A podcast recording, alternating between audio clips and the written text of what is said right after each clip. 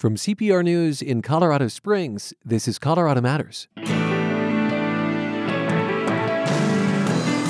Here in the Springs, a new home is opening for women who've escaped sex trafficking. It'll provide food and shelter. Beyond that, the survivors will determine what they need when they figure that out. Up to this point, they've been controlled by somebody else. So they'll need to learn what their needs are. No one's ever asked them before or, hmm. Or cared to know before. Meet the nun behind this new home. Then hop back aboard Ghost Train, CPR's new podcast about Metro Denver's struggle to create sustainable, usable transit. Yeah, you might take the train to work, but it's a lot easier to do everything else by car. To me, part of the trick is to have a system such that a family only needs one car, or maybe some don't need any.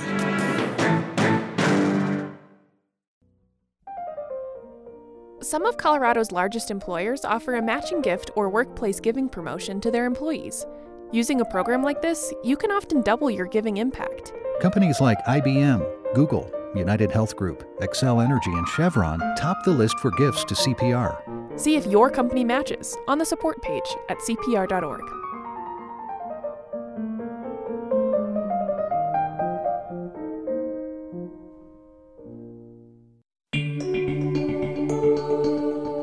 This is Colorado Matters from CPR News and KRCC. I'm Ryan Warner in Colorado Springs.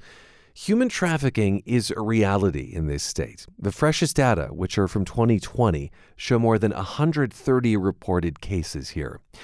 Well, there's a new home designed to help survivors. It's here in the Springs. The Bakhita Mountain Home, a nonprofit, will give women the time and place they need to heal and rebuild.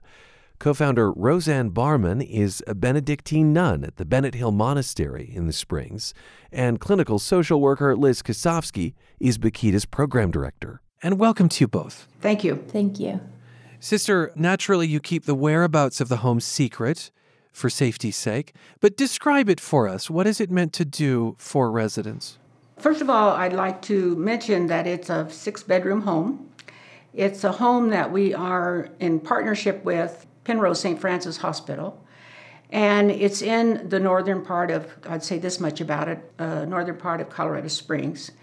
And the main thing about the home is to create a community where love heals, empowers, and helps women go through a, a process whereby they recover from the trauma of human trafficking.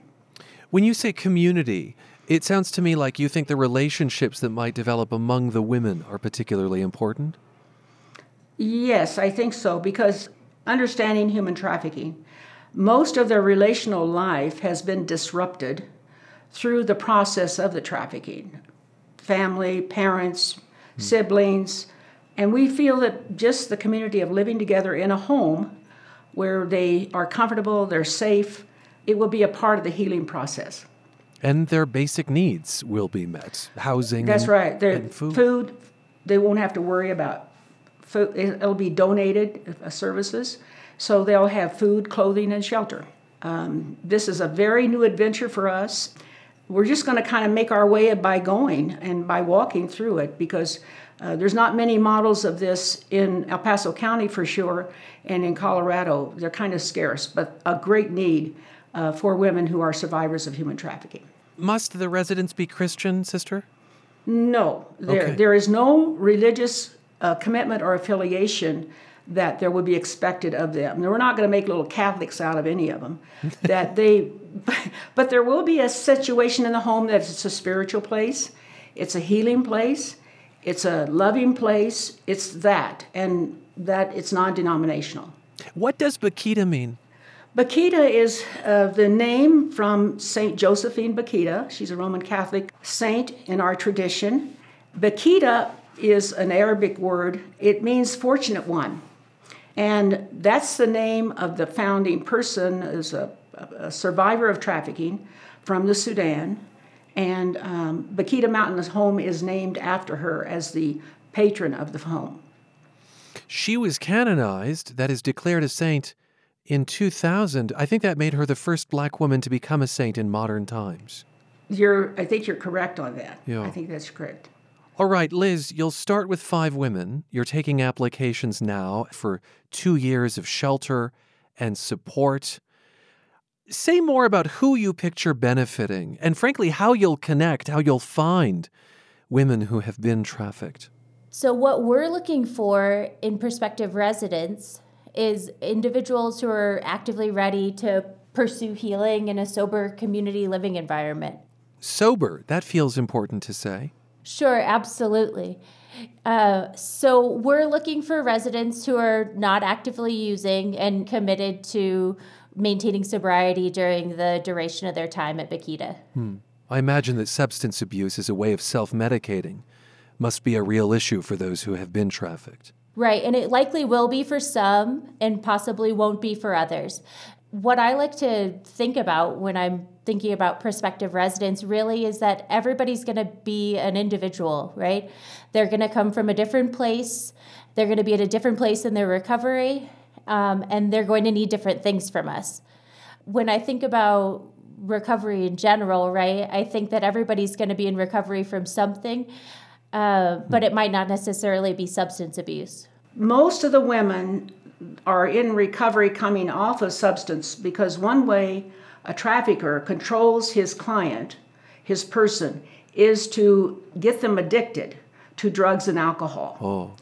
And do you think the connection to the hospital will help you identify the prospective residents? Potentially. So, we're working with a number of different providers within the community uh, in terms of just kind of sharing with them who we are and who we think might be successful residents within our program. And so we want to ensure that we're finding residents that fit into what we can do. What can't you provide? That's interesting. We're not emergency housing. Uh, this is not a place where we'll get a call and likely be bringing somebody in the next day. Hmm. So we want to have intentional conversations with our residents and really like provide the best picture that we can of what life will be like at Bakhita and see if that fits in line with what the individual's goals and plans are for their life. Because this right? is a real, uh, it's a commitment you're making, but you also want to make sure they make the commitment. Absolutely. Uh-huh. Is there something special about Colorado Springs in particular? In other words, does the highway going through I 25 perhaps make it a more of an epicenter for human trafficking? Can you speak to sex trafficking perhaps in El Paso County in particular? I don't have statistics on that, but I just know our interstate system. It's a global problem, it's a national problem, it's a regional problem, and it seems to be, uh, it's driven by money and, and greed. So it's hard for me to say if it's more prevalent here than it is in California or the Midwest or uh, the East Coast. It's all over. And I think the reality is it, we could be gaining residents from other states. The biggest thing I want to say about anyone who is a victim of human trafficking, it's not their fault. It's not your fault it's just I, I've met enough women to know that that it's happened to them. That's all I can say. And Bakhita Mountain Home will be a place of rescue and recovery of that trauma because it's such a violation of uh, the human person. Help me understand that. Why do women blame themselves? Um, something's wrong with me. Women always think they don't live up to to anybody's expectations. So that's one of the things. But for some reason, this happened to me and it's my fault. And uh, they need to be able to tell their story to be healed from it. You're listening to Colorado Matters from CPR News. I'm Ryan Warner, and we are speaking with two women who are making the Bakhita Mountain Home happen in the Colorado Springs area. This will be a home for women who have experienced sex trafficking and who are trying to rebuild their lives. Founding member Roseanne Barman is a Benedictine nun at the Benet Hill Monastery in the Springs, and clinical social worker Liz Kosofsky joins us. She's Bakhita's program director. Sister, how did the idea for this get planted? In 2014, someone said to me, Sister Roseanne, you ought to do something about human trafficking. And I said, Well, what? What, what is it? What should I do? So that was the beginning of us at Benet Hill Monastery sponsoring uh, human trafficking prevention series programs, and we started in 2014. And prevention must mean spotting the signs, knowing the signs right, of human trafficking. Yes. And Benet Hill is in our mission and our purpose is to support women, especially women who are oppressed and poor and uh, been disenfranchised from society. So uh, someone said to me at one of the sessions, well, what do we do? What happens to these women once they're rescued from trafficking? And we're talking about adult women, 18 and up. So the presenter said, they go back on the streets, there isn't anything. That's where the idea came to my head that, oh, we need to think about some place for these women to go once they're rescued and survived trafficking, but where do they heal? And that was the origin of Bakhita. Which makes me think that some women who leave trafficking and then find no support afterwards might go back into it. Is that true? Uh, that's that's a very big issue, and that's absolutely right. Oh. There is a home in Arapahoe County for adult women survivors, but this will be the first home in southern Colorado for women wanting to recover from human trafficking. Liz, you have experience working with trauma survivors and in a residential setting like Bakhita will be. How do you think that experience, I understand mostly with active military and veterans, uh, will inform your work at Bakhita? Sure. I, I do have experience working with individuals who've experienced trauma really in a variety of settings. And while I've worked in residential settings before, they really differ greatly from kind of what we're going to be doing at Bakhita. Um, here at Bakhita, we really have a unique opportunity to help individuals heal in a way that makes sense to them, right? Kind of by offering individualized treatment plans and goals that are identified by the resident, right? Um, so could that be job so training? Really, that maybe is that therapeutic yes. sessions? It can mean all of those things. Is it possible that they don't know yet what they need, though? That's absolutely true. And so, what we're hoping to offer at Bakhita is a place for people to stop and take a deep breath, right? Hmm. To not have to worry about the stresses of everyday life, you know, in terms of their basic needs, which we touched on earlier. All of that'll be met, but they'll also have quiet, right? Time again to take a breath and to reflect and to really look at what they want, right? Not what needs to happen right now, but what do I see for myself in moving forward? Just being outside of the fight or flight mentality long enough to think about that feels really important. Most definitely. And if I could say this, Ryan, is the fact that education will be an important factor. I've, I've had survivors tell me how, because of the situation, they were not allowed to go to school. They mm. don't have their education. So, education is going to be a big factor for their own growth and understanding of who they are and what they want to do and their skill set. They probably don't know what they're good at yet. And some of them, not all of them, but some of them perhaps. So, up to this point, before Bakhita, they've been controlled by somebody else, primarily their trafficker or whatever situation they're coming out of. So, they'll need to learn what their needs are. No one's ever asked them before mm. or, hmm. or, cared to know before. And that's kind of hard to understand, but that does happen. Before we go, I can imagine folks listening to this wondering is this a home I can contribute to in some way? Can I cook? Can I drop off clothing? Can I make donations? Uh, do you see the need for broader community support, or are you all taken care of? I'll take that one. We're in a place where we would like support from the community, and we're also in a place where we're trying to really identify what that would look like. And we want to be led by the survivors that we're serving in our home in a sense that we don't want to provide them with anything that they don't want, uh-huh. right? Yeah. So we want to find out what they want before we're looking for people who can offer it. Mm-hmm. However, uh, we do have a place on our website. So our website is bakitamountainhome.org, and individuals can go there to look at how they can support us. Well, sister and Liz, thank you for being with us. Uh, we'll check back in with you as this develops. Thanks for your time. Thanks Absolutely. so much, Ryan. Thank you. Sister Roseanne Barman is a nun at the Benet Hill Monastery here in Colorado Springs. She's a founder of Bakhita Mountain Home for women who've survived sex trafficking. Liz Kosofsky is Bakhita's program director. When we come back, how a transit project designed to get people out of their cars and onto trains still relies on the automobile. The latest episode of Ghost Train is about to leave the station. This is Colorado Matters from CPR News and KRCC.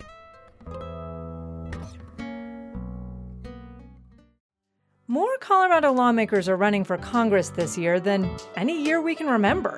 Rural Colorado needs to change, and I'm ready to roll up my sleeves. Officially entering the race for Congress for the 3rd Congressional District. That I'm running for Colorado's new 8th Congressional District. Why so many hope to move from the state capital to the nation's says a lot about politics in Colorado right now.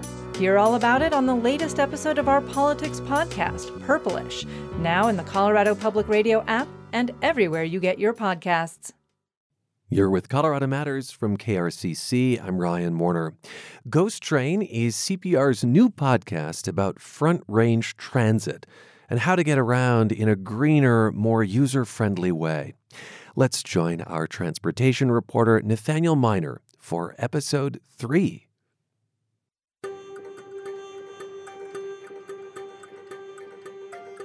So far in this series, I've told you about how RTD built a huge rail system designed to mostly serve the suburbs and downtown Denver, home of the powerful leaders who made FasTracks happen. But that rail system, it mostly neglected the rest of Denver. So now I'm going to tell you why RTD didn't build rail lines through the city where there are more people to use them. And after all this history, what this saga says about a possible future for transit in the city. Before we really get into that, though, we need to look at how Denver solved its transportation issues in the past, and how each of those solutions can create new problems.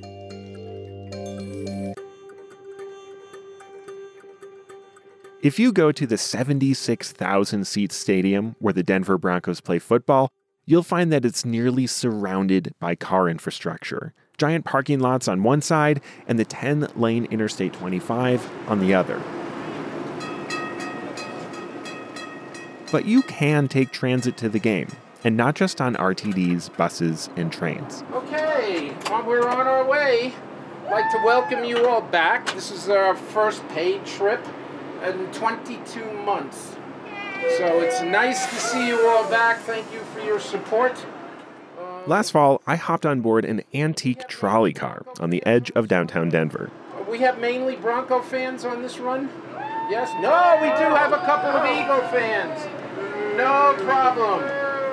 No problem. Well, it's no problem for us, though. If we lose, you guys have to walk back. I'm sorry. No, no, just kidding. We welcome anybody here and everybody, so. This tiny little trolley line is more than just a novelty. It's the last shred of what was once a vital piece of city infrastructure. Tracks like this stretched out into every corner of Denver about a hundred years ago. The streetcars are long gone, but you can still see their ghosts if you know where to look. People often think that Denver is a car city, but actually it's older than the car. Ryan Keeney studied the city's streetcar system in graduate school at the University of Denver. We took a walk last fall through an old neighborhood south of downtown. Cars didn't really start picking up steam until like the 1910s, 1920s. But Denver was, I believe it was incorporated in the 1860s. And no one, there was no cars back then. And so, how did people get around?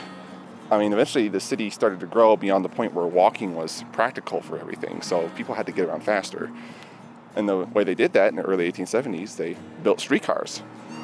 Most of central Denver actually grew in the transit oriented fashion.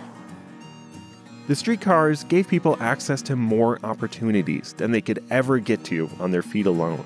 They also shaped the city. Every block had wide sidewalks because people needed to be able to walk to the streetcar stop. And around these stops were little downtowns with grocery stores, restaurants, and other businesses. And they're still there today. There are people out on patios. It's a lovely afternoon in late fall. It's just sort of a nice place to be. Yeah, and so what inspired my graduate research on this actually, I had moved to Denver six years ago to attend University of Denver, and I was riding my bike through the Platt Park neighborhood. It's this residential neighborhood, largely residential character. Then out of nowhere, you start to get all these nice, you know, old commercial buildings, and it's like, wow, this is like a nice little small town main street. That's really nice. I wish I grew up in a place like this. There was a lot that streetcars couldn't do, like move people out of the city to the mountains. So when cars came along, Denverites bought them. Now, they could quickly get across town faster than a streetcar ever could take them, or they could drive out to the country and find solitude. By the 1950s, it was cars and not streetcars that were shaping growth. Like many growing crowded cities, Denver is reaching out to form suburbs for pleasant, wholesome living. In the suburbs, big new highways allowed people to drive even farther and even faster. Parking lots were everywhere. Sidewalks and transit, they were afterthoughts. Cars gave people the ultimate access to opportunities, the freedom to decide where they would live, work, and play. Only a few minutes away from Broomfield Heights are the great recreational areas of Colorado, where forests of spruce and pine provide an ideal hideaway for a family picnic. People bought more cars, and they needed space for them. So even Denver itself hollowed out its core. Historic downtown buildings were leveled and became parking lots. Streets were widened to fit more traffic. Cars became so dominant that meant there was little space for anything else, including transit. So, decades later, when RTD finally brought rail back to the Denver Metro, it avoided city streets, the walkable neighborhoods that transit once built. And when I set out to understand why, I was surprised to learn something.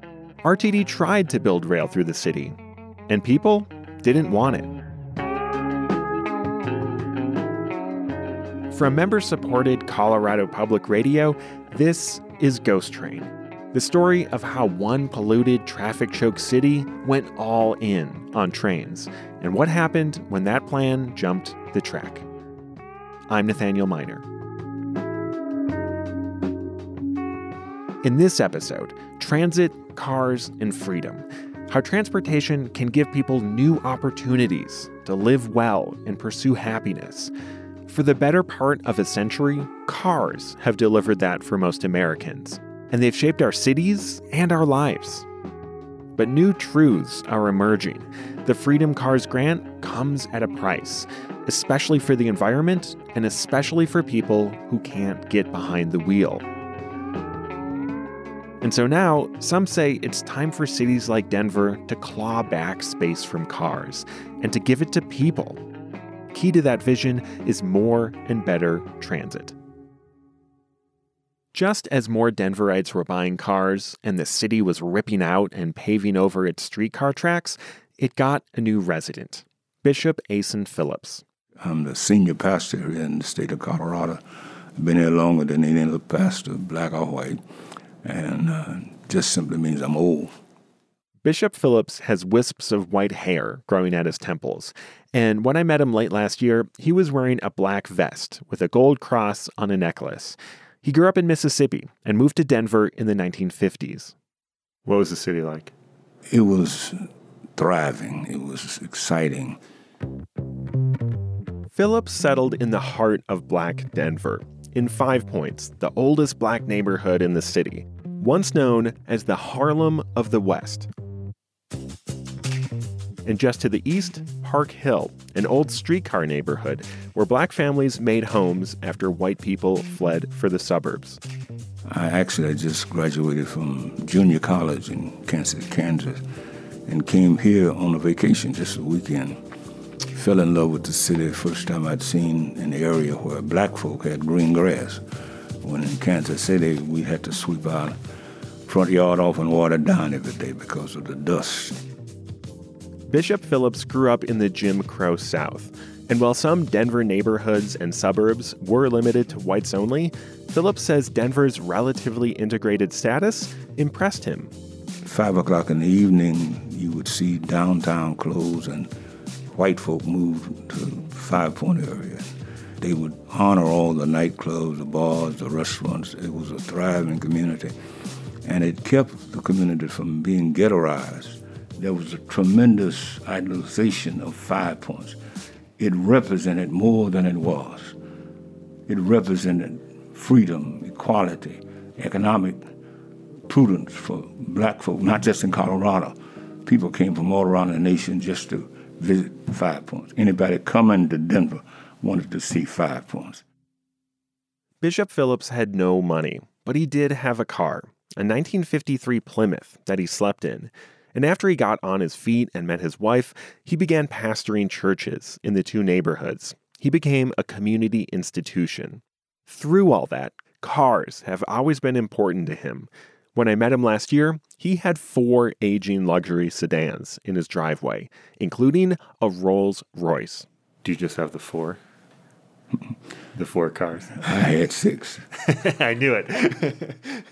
this man loves cars because he remembers what life was like before he got one. I rode on them raggedy streetcars in Kansas City. Uh, they had them all over everywhere. But they made more noise, created more dust, more traffic, more disruption. Unlike someone like Ryan Keeney, Bishop Phillips does not romanticize streetcars at all. And it's not just that they were uncomfortable. In his experience, transit was segregated and racist.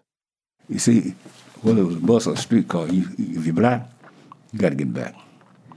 You still couldn't sit down. Mm-hmm. And so a car was freedom. You, you, you could go where you want when you want. It's your car.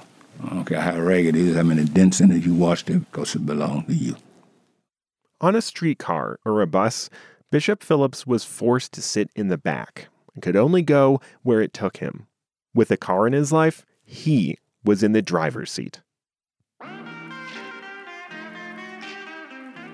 By the 1980s, Bishop Phillips had moved his main church out of Park Hill, but he still had strong connections to his old neighborhoods. He would preach on the bed of a truck in Five Points once a month. And it was during this time that Denver got another new resident, Deborah Baskett. She was a young transportation planner for RTD. Now, she has silvery hair and a sharp smile.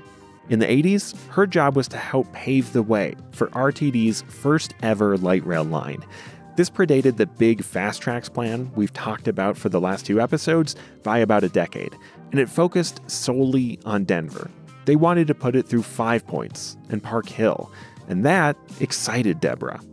I think we were at a place in time where RTD and planners realized things were changing and that community driven projects were more important than just moving cars. Because while Bishop Phillips loved cars, by the 1980s, the United States had developed a very racist track record when it came to building roads for those cars. New highways split apart minority neighborhoods across the country, displacing thousands of residents and causing urban blight. One infamous example from New York was less obvious. Bridges, underpasses were built so buses could not fit under them, so that marginalized people were not going to be able to use that highway to get to jobs and access to services. Deborah thought this light rail project would be different. She thought it would help residents access more opportunities like jobs and services and she thought the train might act like the streetcars of Denver's past by attracting more economic growth in these walkable neighborhoods, places where you didn't need an expensive car. The train would be available to anyone who could afford the fare. It would link Five Points with Park Hill and connect both neighborhoods with jobs downtown. The tracks would run down Martin Luther King Jr. Boulevard, a leafy street with wide sidewalks on both sides. And if that all sounds great, Bishop Phillips saw it much differently. When you first heard that they wanted to do Martin Luther King, what did you think of that? I understood that they were aiming at destroying the image of the black community. It wasn't just a careless thought. They had been systematically planning for the last 30, 40 years how do we get black folk out of this economic pocket? Bishop Phillips organized the neighborhoods against the train. Residents worried it would reduce property values, cost parking spaces, and otherwise hurt the pleasant feel of this neighborhood that black families had worked for years to create and maintain. They really spoke with one clear voice on that. People turned out in the greatest numbers that I'd seen during the planning, and they said, Don't create another side of the tracks condition for us. By the early 90s, Deborah and RTD did what so many highway builders of decades before didn't do. They backed down. They ended this line in five points. RTD recognized that Park Hill did not want a train.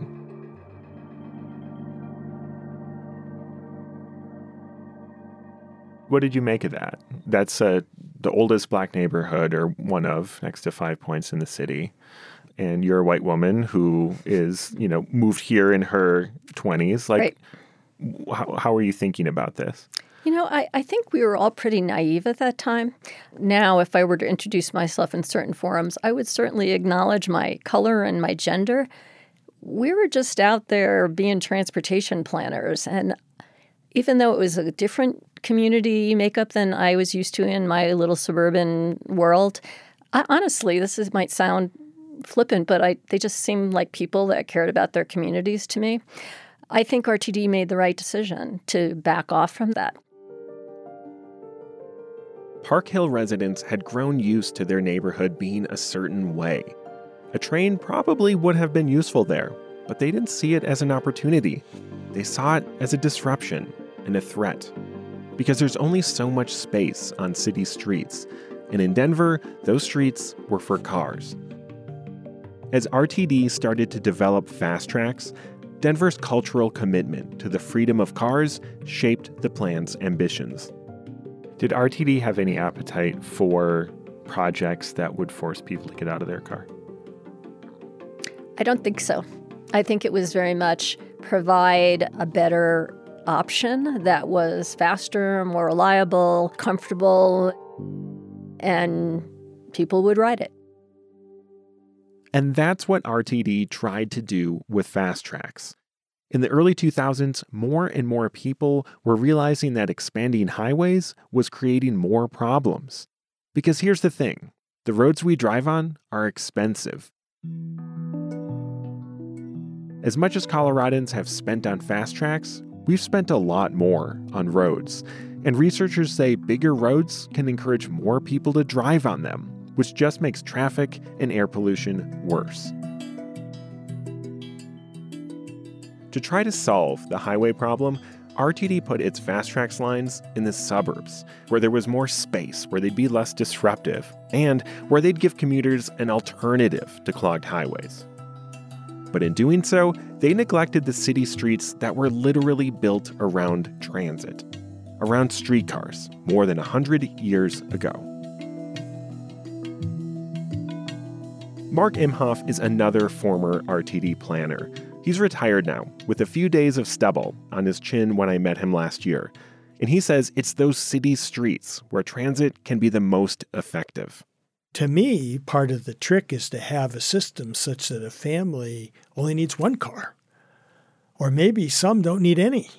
When my son lived in Chicago, he didn't have a car, and if he needed a car, he rented one for the weekend. FasTracks, this multi billion dollar transit investment, it was built for people with cars. Driving is the only practical or safe way to get to some rail stations. And some of the new transit oriented apartments and offices near those stations, they're being built with giant parking garages. Far from giving passengers freedom from a vehicle, Mark says this rail system and the developments around it still encourage people to drive yeah, you might take the train to work, but it's a lot easier to do everything else by car. Mm-hmm. And people use it for other things, but I don't know if you ever look at night or midday, there's hardly anybody on the trains. So now Denver is left with a conundrum. Hard to reach pockets in the suburbs have really good transit service. Well, in some of Denver's walkable city neighborhoods built around transit, buses only come once or twice an hour. It's very interesting. It's really frustrating, too. As I can tell you, as a retired guy now, 30 years ago, I had hoped for a better system to retire into.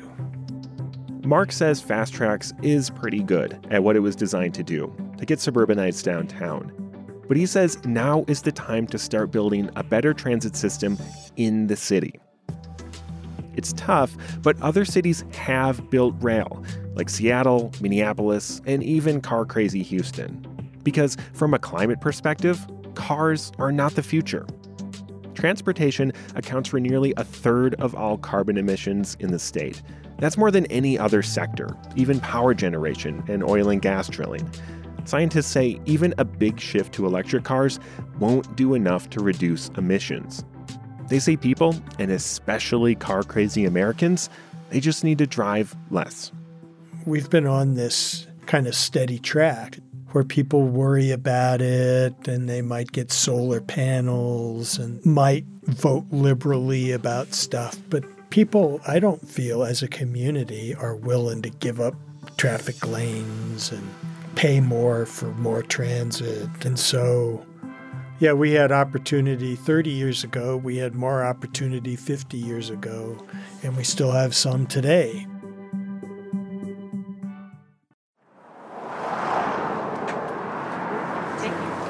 How are you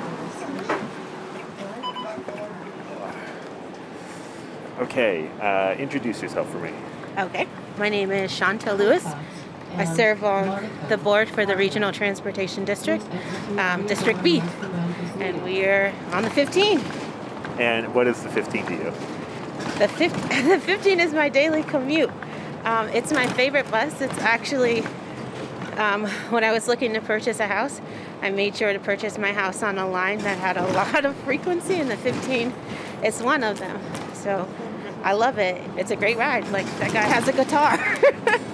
He's playing the guitar. Chantel Lewis has been riding RTD's buses for a long time. She's a 30 something now, with stylish glasses and a big smile.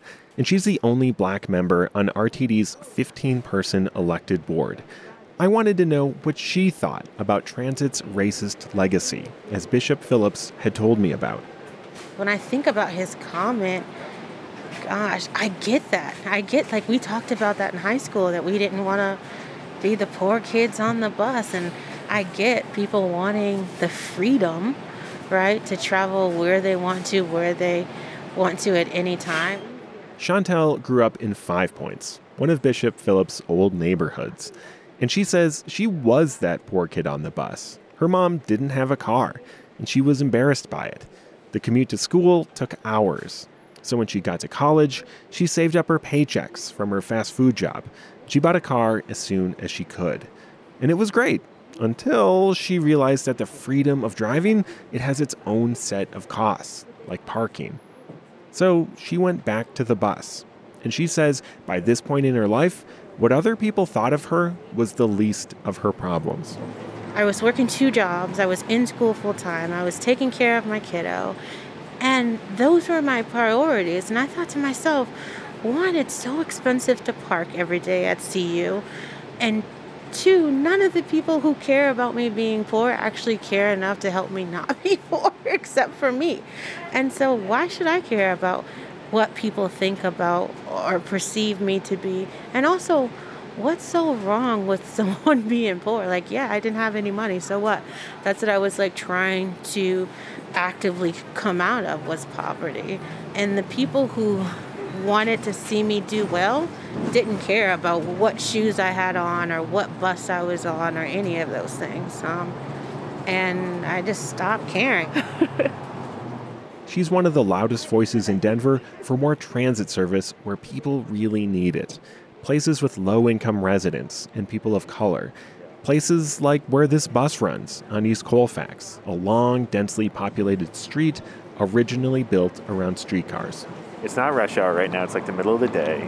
Um, we're in a pandemic, and this bus is pretty full. It is full. It's 15. Why do you think that is? Because there are folks during this pandemic who depend on transit, right? There, there are many people who have had the luxury of being able to work from the comforts of their homes. Um, and myself included. Um, but there are some folks who never stop working and who have needed to travel to grocery stores, healthcare workers, right? Folks who work in food service, um, the folks we depend on.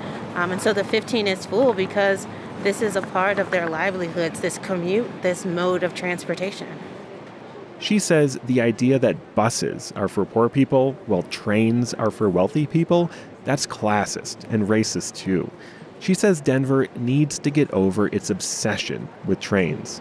I think that goes back to what people perceive in terms of the value that buses add and the value that trains add.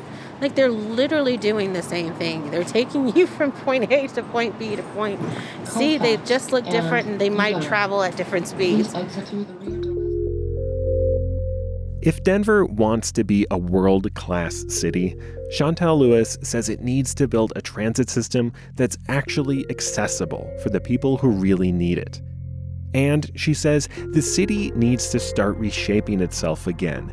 Because while cars solved some of yesterday's problems, they've created many new ones. They're dangerous, especially to pedestrians. They're expensive to own, but most of us need them to live our lives.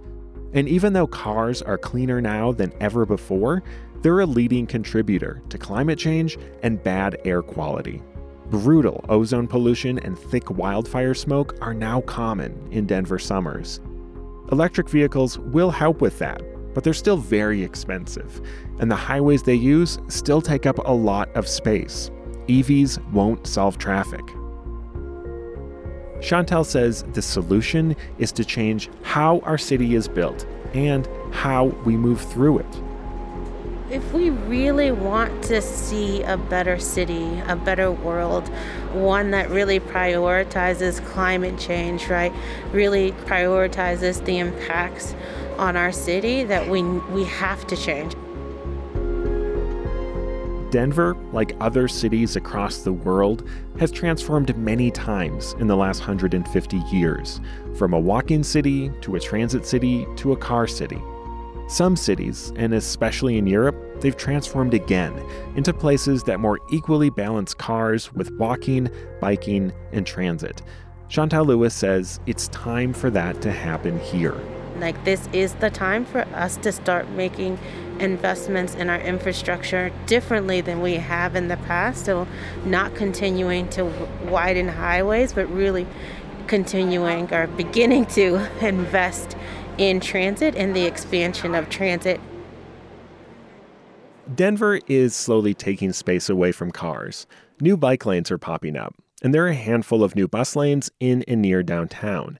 Even the State Department of Transportation has become less car obsessed in recent years. It's still spending billions widening highways, but now it's also building bus stations into those highways, and it's started its own small statewide transit service. RTD has a little more courage to take on cars these days, too. It's identified nearly 10 roads across the city, and in some key suburban areas where it wants bus only lanes, like here on Colfax. It's an opportunity for folks who are utilizing the service to just sit past the folks who are in their their vehicles all by themselves sitting in traffic. But this plan has a long way to go. Taking away space for cars is still controversial. Few politicians beyond Chantel Lewis are actively pushing for it. Most RTD board members represent suburban areas and want more bus service there before boosting it in the city. The public will to ride may not be there yet either. Buses in transit still have an earned reputation for sometimes being unsafe. And RTD is in a huge financial hole. It'll be paying off its billions of dollars in train debt for decades. It doesn't have the money or the staff to expand bus service anytime soon. So, what should we make of all of this? How can we tackle problems like climate change, air quality, and equitable access to opportunities? And will RTD's trains be any help?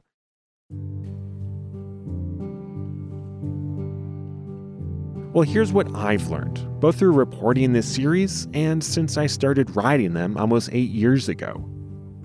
When Cal Marsella first envisioned FasTracks, he built it as something that could help commuters escape traffic. He offered a vision of transit that tried to give everyone freedom, their cars, and a train ride. The Denver area has been growing like crazy for the last decade as these train lines have opened. They have incentivized some transit friendly growth, but for the most part, governments here keep prioritizing the car by expanding highways, which increases urban sprawl. So air quality and traffic problems just get worse. If we really want to make a dent in those problems, we need to do more than change how we move. We also need to change how far we need to move. And that means we might have to change what our communities look like to be less like a suburb and more like a city. And I'm not talking about some luxury condos downtown on top of big parking garages. I'm talking about more affordable homes built in walkable places where you don't need a car to access everything in your life work, school, and the grocery store. It means taking space away from cars and putting more resources into walking, cycling, and transit to make those easier and safer.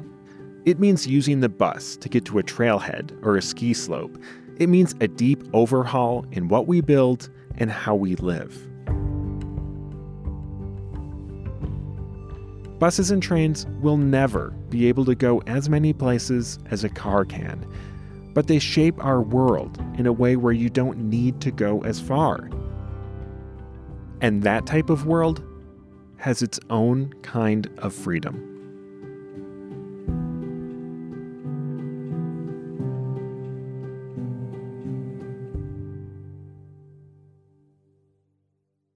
Up the highway in Boulder, people there have a similar vision, and they've put it into motion. But a broken promise RTD made years ago might prevent that vision from ever coming to pass. We are very much in the center of Boulder in what I call condo hell. It's sort of a miniature little urban area centered around a transit system that doesn't exist.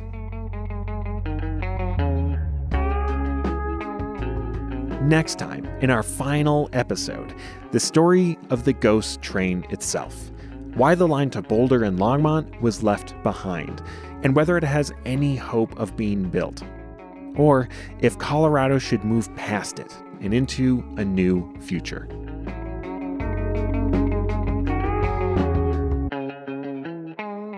Ghost Train, the new podcast from CPR News, created and hosted by transportation reporter Nathaniel Minor.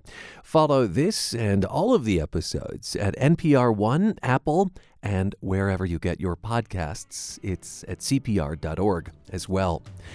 And that is Colorado Matters for today, with thanks to our conductors Carl Bielek, Anthony Cotton, Pete Kramer, Andrea Dukakis, Michelle Fulcher. Nathan Heffel, Matt Hers, Michael Hughes, Carla Jimenez, Pedro Lumbrano, Patrice Mondragon, Shane Rumsey.